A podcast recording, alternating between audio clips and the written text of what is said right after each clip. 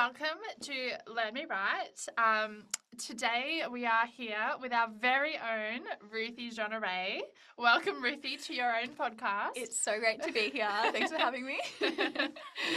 uh, we are. I'm so excited to be able to talk to you about your research. Finally, we've been doing this podcast for a while now, and I'm so excited to finally be able to showcase your research on our very own pod.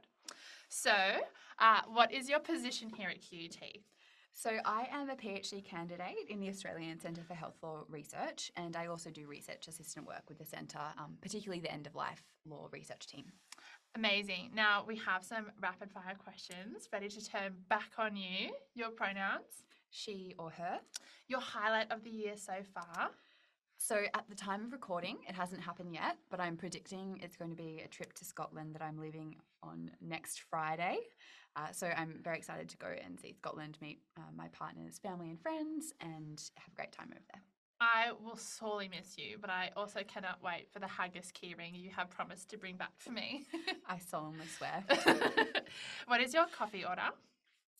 Mostly an oat cappuccino these days. And finally, um, what would you sing at karaoke? I propose a duet with you to sing Skater Boy by Avril Lavigne. I accept said duet. Amazing. So you know the first question, um, but let us delve right in. What is your research area and what are you currently working on?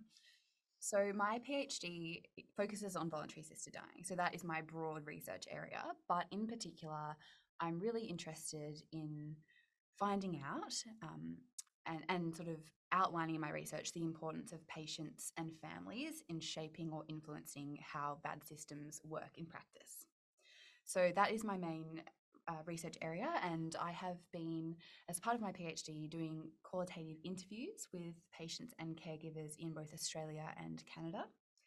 And I'm currently writing up the results of those papers and have sort of submitted one for publication and one's about to go in and that those papers really outline you know what are patients and families doing why are they doing it um, what are the impacts of their actions on how voluntary assisted dying operates and what are some of the factors that impact why they take these actions or or how they feel or what the outcomes are Beautiful. So, congratulations on finishing your interviews and making it so far with so many of your pubs. Can you tell me a little bit more about what you're finding? Um, Absolutely. And so, as I said, these publications have been submitted but not yet accepted or published. So, what I say um, is still subject to that sort of peer review process. But what we are finding uh, in both Australia and Canada, it, it relates to sort of four key themes. So, I'll talk about each of those.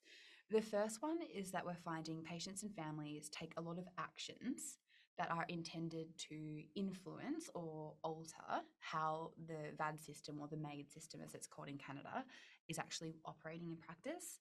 So, for example, they are doing things like telling their stories about their lived experience of voluntary assisted dying. If they are encountering issues or experiences that are um, maybe in some way negative, they're advocating about that or they're providing feedback to institutions or to funeral directors or funeral homes about things that weren't working well.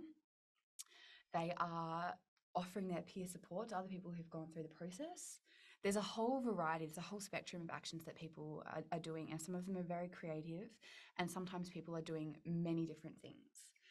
And that leads into our uh, sort of second thing that we're exploring, which is why. What are the motivations for people doing this? And there are a few. So one of them relates to the person that they were supporting. So sometimes it's about VAD was a choice that was really important to the particular person who's died and their motivation is to honor their legacy and to honor their choices and to say that this was a really important thing that, that they went through and i'm now going to sort of take that legacy and contribute to the system.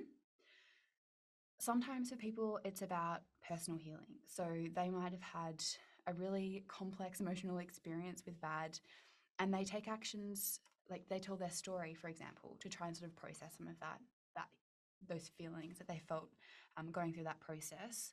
But a really interesting and important motivation is that they want to help other people and make the system better. So we found that across both Australia and Canada, people are taking action because they recognise that there's a gap or a problem or a barrier to access, and they don't want other people to have to experience that. So they're taking action to try and fix that or to make it better or to make it so that other people don't have to encounter that same barrier. Sometimes this is actually really successful, um, that their actions are shaping and they are really powerful in influencing how systems are operating in practice. So I think what this research really demonstrates is that the voices of patients and caregivers are actually very influential and have great power to sort of influence change within the systems. We did also find that in terms of the individual, people found that taking these actions sort of helped them process their own feelings. It did actually achieve that goal in some cases of them processing their own sort of grief or healing.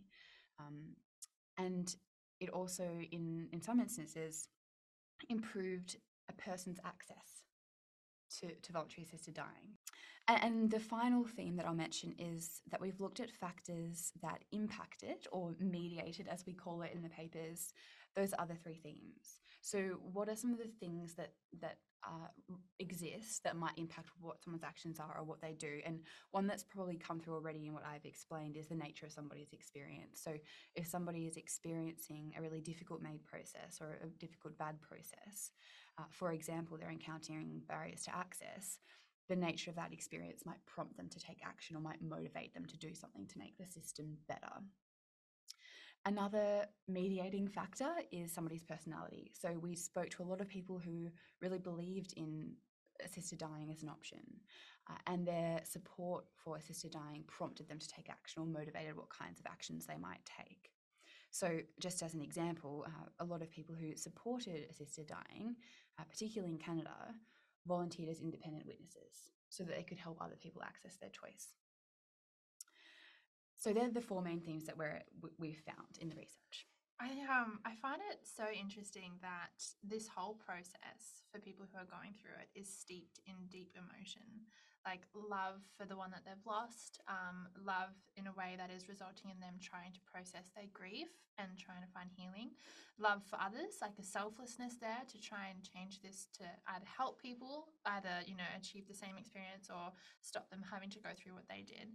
I just think it's so interesting because you think of legal systems and you think of black and white and but when it comes to health and especially like end of life and, and death, there is just so much emotion here um, that is just so interesting that it's coming through, that it's been a real driver of, of change.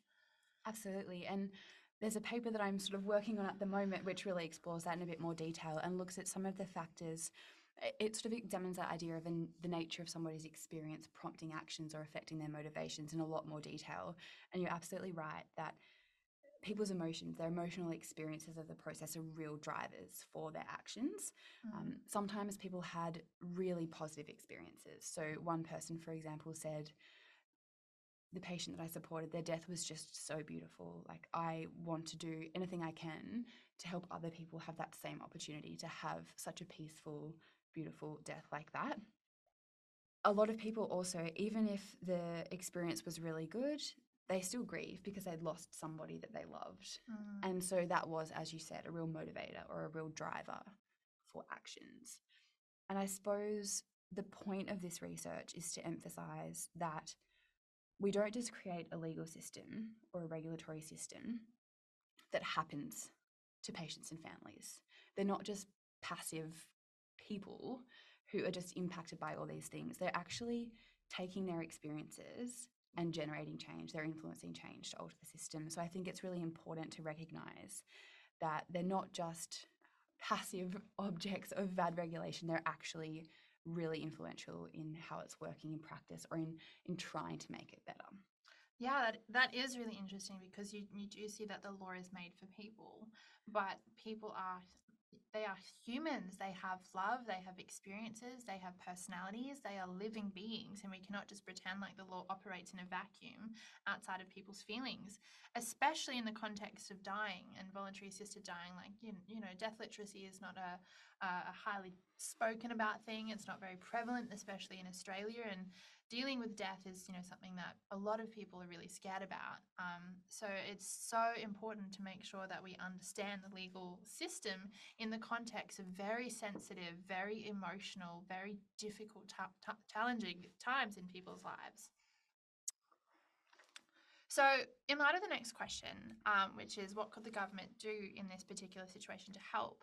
Um, I think could could you speak to identifying whether or not it is a problem that people are changing the system, or whether it's a good thing that people are changing the system? So I think it can be both of those things. I think that if somebody is doing things that are really meaningful and important to them and they're doing it because they want to, not because they feel like they have to, then that's something that governments and regulatory systems more broadly should look at and say, well, this is this is something that we really need to respond to appropriately and support them to do that if they want to. But I also think it can highlight where there are issues. So I, I don't think that it should fall upon the shoulders of patients and families to have to take action or to have to sort of advocate so strongly to overcome barriers to access or issues in quality care or to fill gaps in regulation. Because, in, in particular, in, in VAD, we're talking about people who are terminally ill or in Canada, grievously and irremediably ill, and families who are losing somebody that they love. So, we shouldn't expect that role of them. If they they want to take that action if they want to be involved in shaping system change that that's fantastic. But i think that we need to have really good systems in place to recognize when somebody's doing that because they want to or when somebody's doing that because they feel like they have to. And we need to try and take that burden away from them and fix those issues elsewhere. So i think that's why it's really important to listen to some of the research that's coming out and to some of the stories that are coming out in the media about some of the, the access barriers and, and sort of quality issues that are being identified to sort of say, okay, well, people are telling us that this is a problem. We don't want them to have to fix this or to try and overcome this. How can the system respond um, so that that is no longer a problem? It sounds like it's um particularly important in voluntary assisted dying in the context of death and grief and the, the terminally ill people. This is not the best time of their lives, and their family members are going to be really struggling with this entire process. So instead of patients and families being responsible for amplifying concerns and governments just, you know, holding an ear out, you know, 100 feet away, just be like, oh, this might be an issue, seems like governments need to be far more sensitive in this context than they have previously. They need to have systems in place that where they get a complaint or a concern, it is far more properly dealt with and taken far more seriously, particularly in light of this this this whole point of the human condition, you know, like the whole death process. Mm. I totally agree. And I think I think it's hard as well because I know that voluntary assisted dying is new. We're still learning about it in Australia. That last day only passed it last year and it hasn't come into effect yet. Um, and I know that it's a contested issue, but I absolutely agree. I think that we do need to, uh, the government does need to have a closer ear out to listen to some of these issues and to try and respond to them, particularly because over the next few years, states will be reviewing their legislation. So some of these issues that have been raised and advocated about by patients and families would be really important in considering how best to update uh, legislation. So, a government solution, they need to be far more sensitive mm-hmm. and need to pay very close attention in the next few years in these reviews to what the patients and the families are saying. Um, but in the meantime, or from then on, what can like the individual person do to help, especially potentially to take the load off some of these people who are going through a really tough time? So, I think the whole point of my research is that exactly as you said, individuals can do a lot. Individuals are extremely powerful. And I think sometimes we underestimate people um, I think VAD, when we actually look at it, people have been really influential, first of all, in it becoming a law. They've shared their stories, they've shared their feedback, and that's why really we have law in the first place. Um, but continue to do that. And I, I, I, totally agree that we can't really just leave it to the people who are in that sort of space of trying to access assisted dying or just having supported somebody. If you see an issue with the law, and and you're seeing evidence that that's not working and people are telling you they're sharing their lived experience that that was really hard when I went through that process you can also join in and provide your voice and sort of maybe write to a politician or uh, share share information and do things mm. like that to try and advocate for change if it's something that you believe in mm. Given that this is something that affects every single person, not whether or not they'll access voluntary assisted dying, but you know the end of life process is something that every single person has to go through. I think it's fair to say that it's our communal responsibility to pitch in and help out those who may be struggling with this and have been burdened with this responsibility of reforming the law. So um, I feel quite inspired, Ruthie. Thank you. And and I should say, and I probably have made it sound a little negative. Some people really found this meaningful and fulfilling. Um, so I think I want to emphasize that as well. But yes, absolutely, I do think it is a communal responsibility. They're they're our laws, and if we want them to improve, then we have a responsibility to listen and to Mm. try and take action to improve them for the benefit of everybody. Well, thank you so much. Um, I'm so inspired by the work that you do and all the amazing publications that you're going to get out, which are by uh, by no doubt going to actually help change this space. So, thank you so much for finally letting me interview you. Thanks for interviewing me. um, and thank you to our listeners.